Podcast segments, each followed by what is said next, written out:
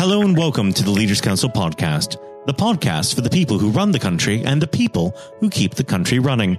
You join us on yet another overcast day here in the capital. I'm Matthew O'Neill, and today, as always, we ensure that we have a variety of distinct perspectives on leadership. First, we're joined by Jonathan Rose, Managing Director of Tier 1 Asset Management, a leading IT disposal company. Jonathan, hello. Hello, Matthew. Thank you for making it on the program today. We might as well dive straight in. What does the word leader mean to you? Um, I think it's an SME organization, it's just um, how I set the tone for how the business is going to run, the mood, I guess the atmosphere and the culture. And how would you describe your personal leadership style? Um, I think I'm I'm quite relaxed. Um, uh, I think I'm very honest and open with my uh, with my staff. Um, I rely on my staff heavily for ideas. I think as a, a managing director of an SME business, um, I don't have people necessarily challenging me, so I need to instill um, a culture that allows the the people in the business to challenge the business and therefore challenge myself and and, and challenge the status quo. Uh, as an SME, we have to keep evolving and developing and innovating.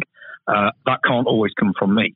It has to come from other people in the organisation, from all areas of the organisation, not just from the senior management team, but from all areas of the business.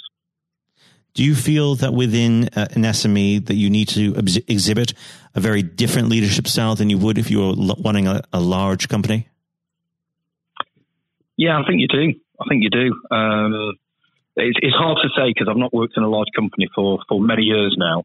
Um, but I think as an SME, we have to offer something different to to our uh, to our employees. You know, we can't run it the same way as a major corporate. So we have to be, uh, I think, a little bit more caring. I think we have to be a bit more informal, um, a bit more inclusive uh, than, than you would necessarily be inside a large organisation where there is more, I guess, reporting and process.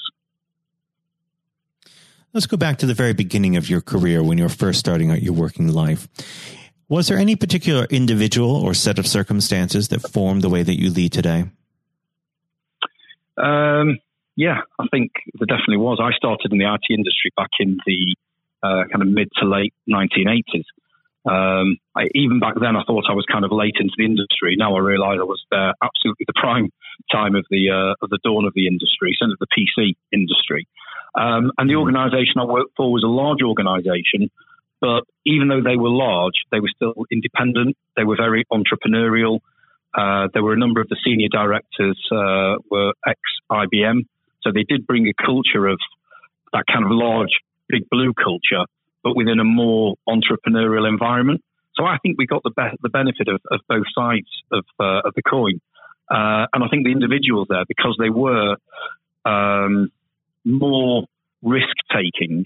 Um, yeah, that definitely uh, molded my my management style today, and I think my attitude to business generally. Now, of course, uh, the most important part uh, of uh, leadership within a business is dealing with human beings with all their uh, fragilities and uh, foibles. People aren't always at their best, and sometimes uh, a conflict arises within the workplace. How do you deal with these situations? Um, listen, I think the way you handle people in business is the same way you, you deal with people outside of business. Um, I, uh, as, as, well as managing Tier One, I'm also heavily involved with with football. I've been involved in youth football, uh, and I've recruited on the back of that. I think that uh, quite often my feeling is that you are who you are on a football pitch. You strip away all of your your wealth, your experience, your age, and it's just the raw individual. Um, and what we're looking for here at Tier One is to is to try and get the best out of the individual. Um, yes, we do have conflicts in the business, and people sometimes feel that they aren't necessarily appreciated, but their circumstances change. I think it's you know we've, we've been going 25 years. Actually, today is our 25th birthday, um, and people have grown up in the business from being you know a 16 year old to you know now my ops director is. Uh, uh, you know, he's in his forties, family, married. We've seen him come right the way through that uh, that growth. Um, people's circumstances change, and I think with their circumstances, their attitude towards the business and what their earnings should be changes, for example.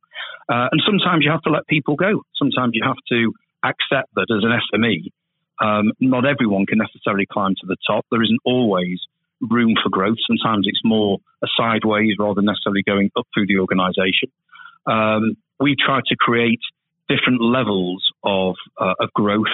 Um, you know, uh, you know, I remember speaking to somebody the other day, and it might be a well-trodden kind of quote of uh, "train people and they might leave, uh, don't train them and they might stay."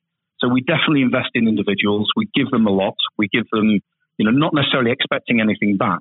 I think we do give a lot, but I think as an SME you have to do that. You've got to give something different. You know, we're not a Google or a Facebook. We don't have the fancy offices like uh, like these organisations have, but we have many other things that I think are very valuable to individuals. Which is, I think we, uh, you know, we listen.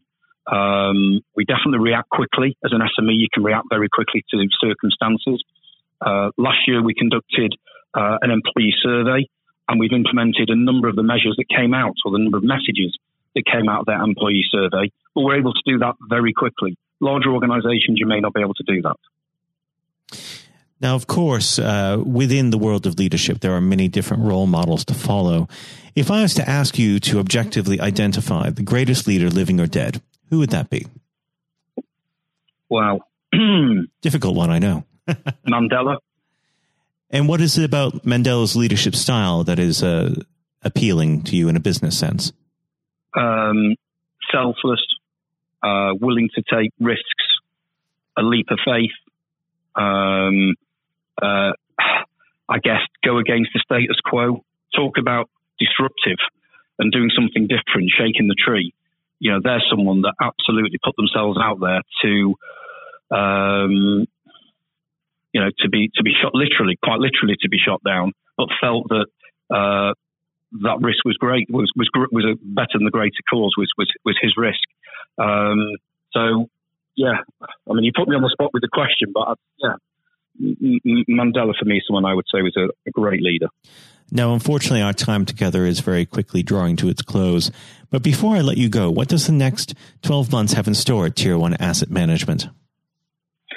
Uh, very exciting times for Tier 1. Um, the, the, IT uh, asset management industry, the end of life IT disposal industry is very buoyant today because of GDPR, because of all the compliance issues. And what we're also seeing as well is a huge growth in the demand for refurbished equipment. So, this whole thing about reuse, recycle. Um, a lot of organizations now, certainly SMEs, when they're looking to invest in IT, aren't necessarily now buying brand new. They're looking at refurbished as an alternative. Um, so we're taking machines away from corporates when they no longer need them, data wiping, upgrading, refurbishing, warranty, and then back out into uh, the SME and the education market. Huge growth time for Tier 1. Well, Jonathan, it's been an absolute pleasure discussing leadership with you today. And I do hope that you'll come back on the program at some point in the near future. Jonathan, thank you. Thank you, Matthew. That was Jonathan Rose, Managing Director of Tier 1 Asset Management. And now, if you haven't heard it before, it's Jonathan White's exclusive interview with Sir Geoff Hurst. Uh, we're now joined, uh, though, by former England footballer and still the only man to score a hat trick in a World Cup final, Sir Geoff Hurst. Uh, thank you very much for coming on today. Uh, You're welcome. You're welcome. Good afternoon. Uh, and perhaps I should uh, start and get it over and done with. I know you must be bored with it, and uh, you've probably been asked a thousand times. But when you got out for a duck playing for Essex, uh, Geoff, what was going through your head at the time? well, of course, that's not one of the most asked questions I get. Oh, there, there are one or two people who are very familiar um, who, who, do Google me, realise that I did uh, score nothing for Essex. Uh, my only game for Essex first team when we played against Lancashire in Liverpool, a place called uh, uh, Aigburth in in, uh, in, Liverpool, many many years ago, 1962, I think that was. So I didn't. Um, yes, I, I, didn't really feel it at the time. It was lucky to be playing. I guess there were one or two injuries, um, but the problem that I had was was really messing about between the two sports. That was very detrimental to me uh, over that period of hmm. time, mm. being stuck between the two sports. And I think uh, for those that uh, don't know, there's a there's a, another world that might exist where um, So Geoff Hurst was a, a first class cricketer and not perhaps a, a footballer, but um, whether it's business or cricket or, or football, obviously the importance of leadership it can't be understated, no matter what form that comes in. When you were at West Ham, uh, Geoff, and when um, Ron Greenwood first uh, uh, came along, he made obviously some pretty radical changes. Was this a man that genuinely inspired confidence uh, the first time you'd meet him? Absolutely. I mean, he, he was simply a, a fantastic uh, coach or teacher, if you like, of football. And uh, the, the quite always mentioned when we talk about Ron Greenwood, Harry Redknapp, played under him and has been very successful as a player and, and the manager over many, many, many years. He and he's come across many coaches, of course, and managers during his time over years, I guess. He would still say that Ron Greenwood is the best coach he had worked with.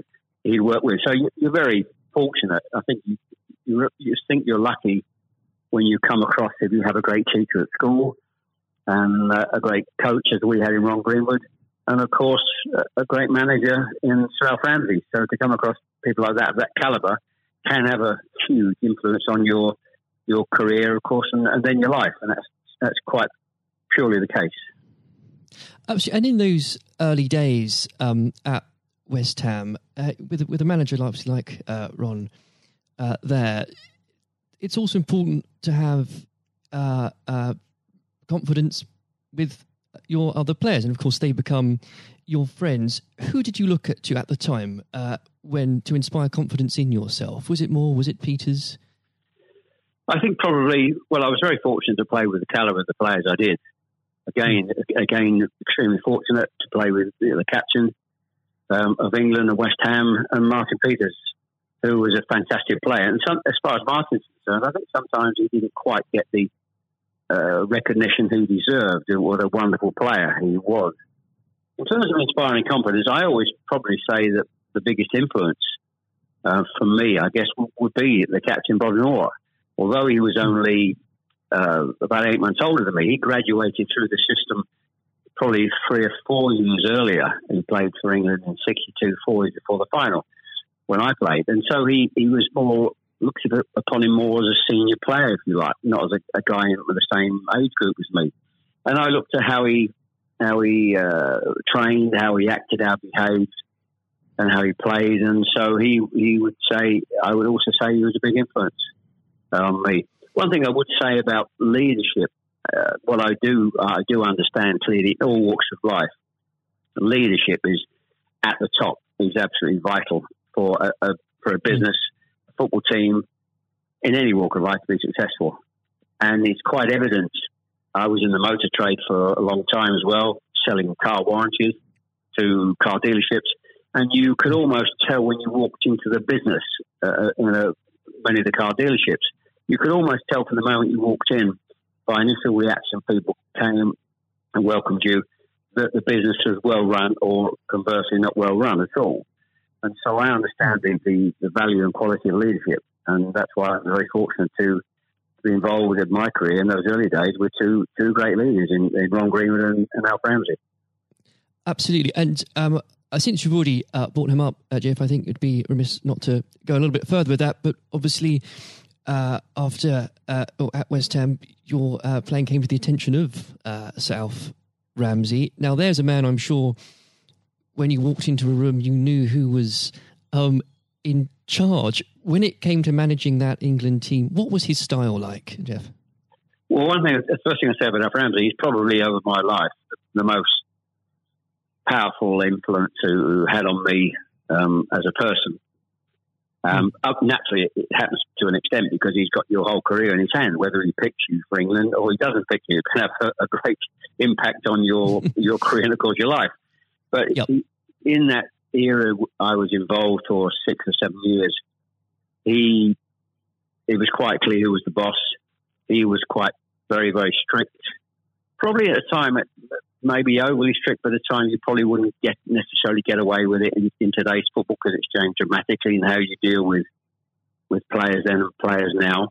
But he was the most powerful man I came across, and very few people and he, he, was quite ruthless in getting people out he didn't want to be who didn't want to be part of a group, part of a team.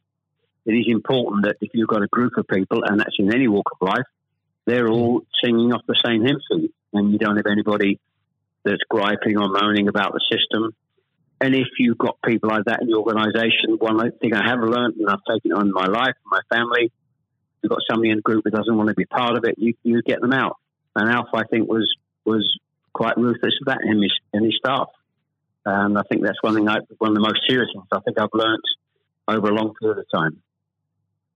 And is there, do you think, uh, a, a, specific moment? I'm sure there's probably dozens, but is there a specific moment, if you could uh, perhaps pick right now that did show those uh, qualities in uh, Sir Alf so uh, sharply?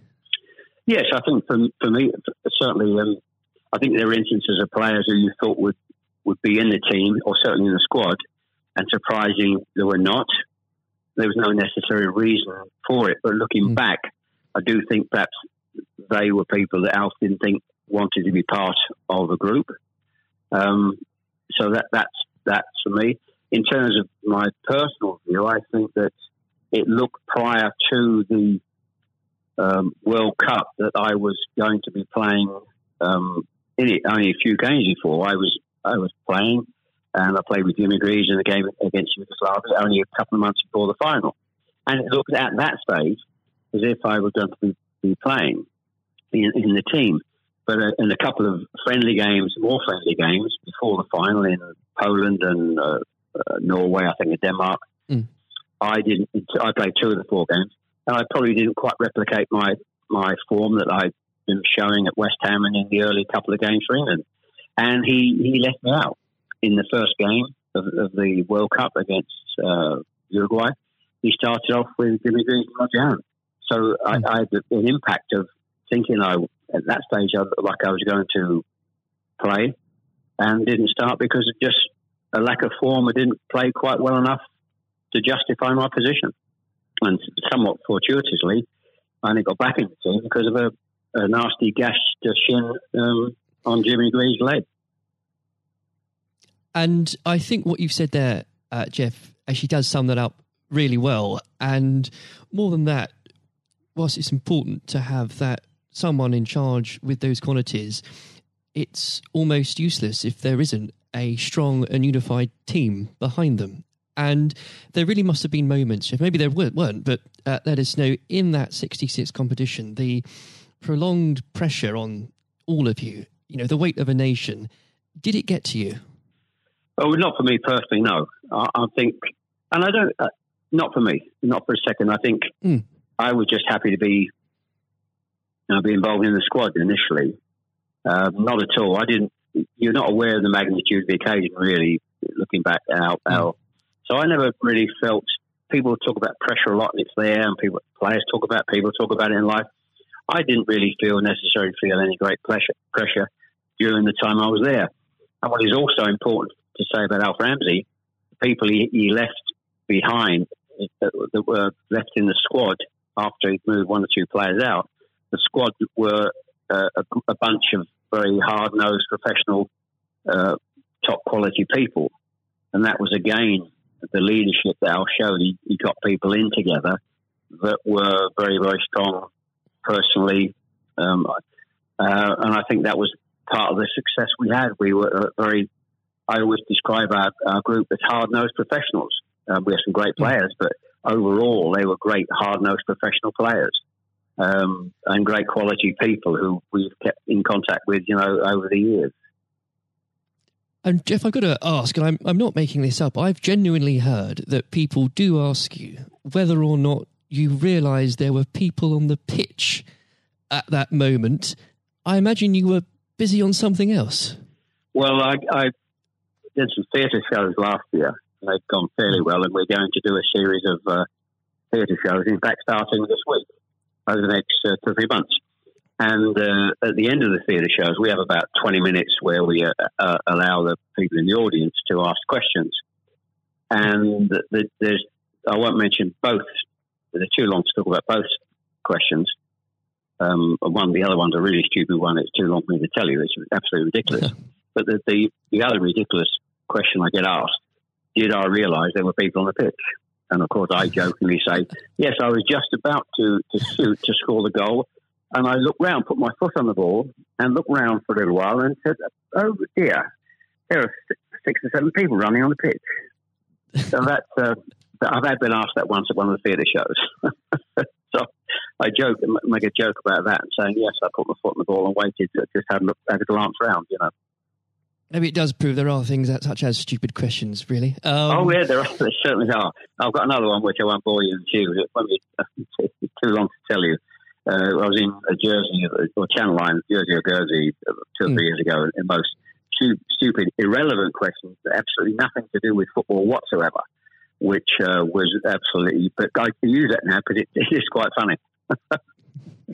well, maybe another time then. But we. Um, uh, well, you want me? I, I can tell you if you want. You want? You got time? I can tell, I tell you if you want. Geoff, go on, go. I think I, it would be silly if I said no at this point. Okay, so I was uh, doing a, a, at a dinner in, in the Channel Lines, three or four hundred people, black tie dinner, um, guest of honor. Mm. On this occasion, I was speaking for about twenty minutes, then allowing uh, questions from the audience at the end of the evening, and there was usual football questions. And then all of a sudden, I had a somebody at the back who who asked a question. I didn't quite hear what he said. He didn't have the microphone with him. So I said, I didn't hear what he said. Can you please give mm. this chap the microphone so I can hear clearly what he said? So the chap had the mic and he said, When a turtle loses its shell, is it naked or is it homeless? Right. what, what, a question! What a question! Uh, well, I think that would be in, definitely in the stupid category, wouldn't it? So we had a laugh about that. Is, uh, uh, well, uh, and we, you've got to have a patient of a saint, I think, sometimes to put up with well, things no, like that. But then again, I found it amusing. I just found it amusing. In fact, some of the audience found it highly amusing as well. So it did, uh, um, it did make again, laugh that day. If you can put up with my questions, you can probably put up with uh, anything. Um, but there, there, would have become a point, though, um, Geoff. I think um, you, you were a young man when obviously this happened when you must have realized that people, teammates, began looking at you for leadership. Um, is that something that occurred to you, or did you just realize that by by one way or the other, people actually begin to look up for you for inspiration? Well, possibly. That's never really struck me until you've actually mentioned it now. Quite frankly, it's a new a new question. Mm. Does anybody look up to me I'm sure perhaps uh, there are there are people who pay you compliments of, of uh, fans of, of, West Ham and, uh, and, Stoke, and of course in, uh, England fans who um, I, I, think probably it would be very immodest of me to to suggest I, I, felt that somebody was looking to me for inspiration. Um, well, you, but, you don't but, have to, but I will. Uh, well, um, it's, it's, okay for a third party to do it. Uh, perhaps, um, perhaps that may have been the case over the years. Uh, people look at you and um, uh, maybe uh, it has a, helpful effect. Uh, but I do think you, you, how you behave and set examples on and off the pitches, people must realise that that's, that has an influence. How you react and behave mm. to, to situations on and off the field surely probably has an impact to younger players coming in into the team latterly. Um, yeah, and and with that, looking at um, uh, football today, uh, is there anybody that you think, particularly on the field or the sidelines, that strikes you as someone with um, those qualities that you could identify in a in a natural leader? Um, well, a current players, you mean? Oh, players, managers, anybody that uh, you look to today, really? Well, I think some of the outstanding. I think the, the, the best example about a, a leader and at the moment is is, is uh, Klopp at Liverpool. Mm. He has been absolutely fantastic to uh, acquire the players and get them to their attitude is absolutely fantastic. They're great players, but there's more than just being good players in football. It is have a good player with a fantastic attitude and their willingness to work for each other and the team is absolutely outstanding. Hence these unbelievable results. There are, you know, and the great players not always succeed as, as individuals or probably even uh, certainly as a team, if you haven't got the right attitude alongside it, and they're probably, and that, that comes through the leadership. That's not just luck. Absolutely. That's, that's absolute leadership. He'd be the best example, of course, in, in football terms today, uh, e- easily, easily. And of course, but going back not that long ago, Alex Ferguson is just absolutely. Mm. You've got to take him as the first example because Klopp's only done this over a period of time, a short period of time. But if you look at the 25, 26, 27 years that Alex Ferguson did with Manchester United, and subsequently since he's gone, how they they are not doing so well. He's the best example of management I've seen. We've seen we've probably ever seen, and I don't think anybody will see the light of that kind of leadership again. It's absolutely astonishing, astonishing. And do you think, could you imagine uh, Sir Alf or even Ron Greenwood managing teams today? Yes, I think so. I think yes, uh, no, no question at all. I think they uh, Ron Greenwood yeah. Well, the, the answer, straightforward answer is yes. Um, That's a good they- answer. the straightforward answer is yes. I can elaborate as much as you want, but the straight answer is absolutely categorically yes. Uh, And with um, uh, and I know uh, if we could talk about this probably for the next hour or so, but um, I'm conscious of the um, time. Um, looking um, back uh, through your um, playing career, perhaps especially um, your time uh, for England, who was it uh, that struck you more than anyone else on the pitch uh, that displayed qualities of not just leadership but uh, companionship and and level-headedness that you think that have stuck with you all these years later? Well, I think we were, I was very fortunate, and I wouldn't pick any one player out. I think looking at so that many. yeah, so many, and that's why we were successful because we had so many um, showing all those qualities that you just mentioned uh, throughout the team. I think that that was outstanding, and uh, uh, and it's an opportunity to talk about uh, all of them in, in that breath. And there was nobody, and I'm going back from an earlier earlier question for me, that um, all hard nosed professionals, good good teammates, Mm. good socially, and that's why we kept in touch with each other on our golf days every year uh, up until about five years ago. Of course, with, with the uh, sadly dwin- Yes. dwindling numbers, we we still got on. Our wives got on all together all those years later. It didn't just finish after '66. That reunion, that camaraderie, that team spirit, Mm. um, uh, getting on with each other lasted for, for a long, long, long time. And I wouldn't And- when it, when you put those those questions and how you categorize those, I would pick every one of the eleven players um, who you put in that category that were like that. There was nobody else; they were all outstanding, and I think that was a big part. I can't stress how big a part that was. And I've said that many, many times for the success of the team. We had some great And players. it- we had some great players, of course, but without the attitude alongside that, going back to an earlier question, you we wouldn't have been as uh, ultimately ultimately as successful. Exactly. Without that, you, the, the the whole will never be greater than the sum of its parts. But with it, Yes, the word is, the word is team. The word is the word is team, absolutely. and I always use the word team when I talk. Sometimes uh, together, everyone achieves more, and that that's the same in any walk of life. That, that's fundamental. And uh, lastly, uh, Geoff, looking if, if you were to uh, give advice, and whether this is in sport or business or indeed any other walk of life, what would you identify, if you can, as the key tenant uh, that you can't go without in terms of leading a team, no matter what that team is? Single mindedness, uh, single mindedness, dedication, dedication to the job. Um, thinking about that that that role, that job in leadership all the time. It's a huge part of your life. I don't think you can switch off when you're in, in business at the top level or sport at the top level.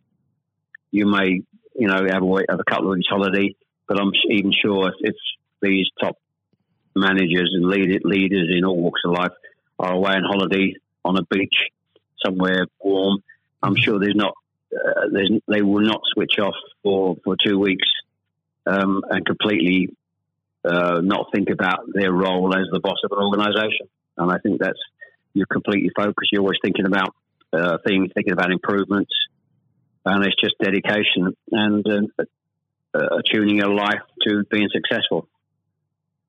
Excellent. Well, Geoff, on that point, thank you very much for joining us today.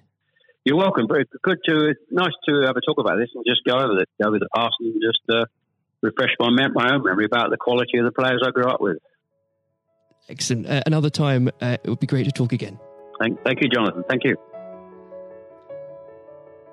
This has been the Leaders Council podcast. Thank you for celebrating excellence in leadership with us. I have been your host, Matthew O'Neill. Until next time, goodbye.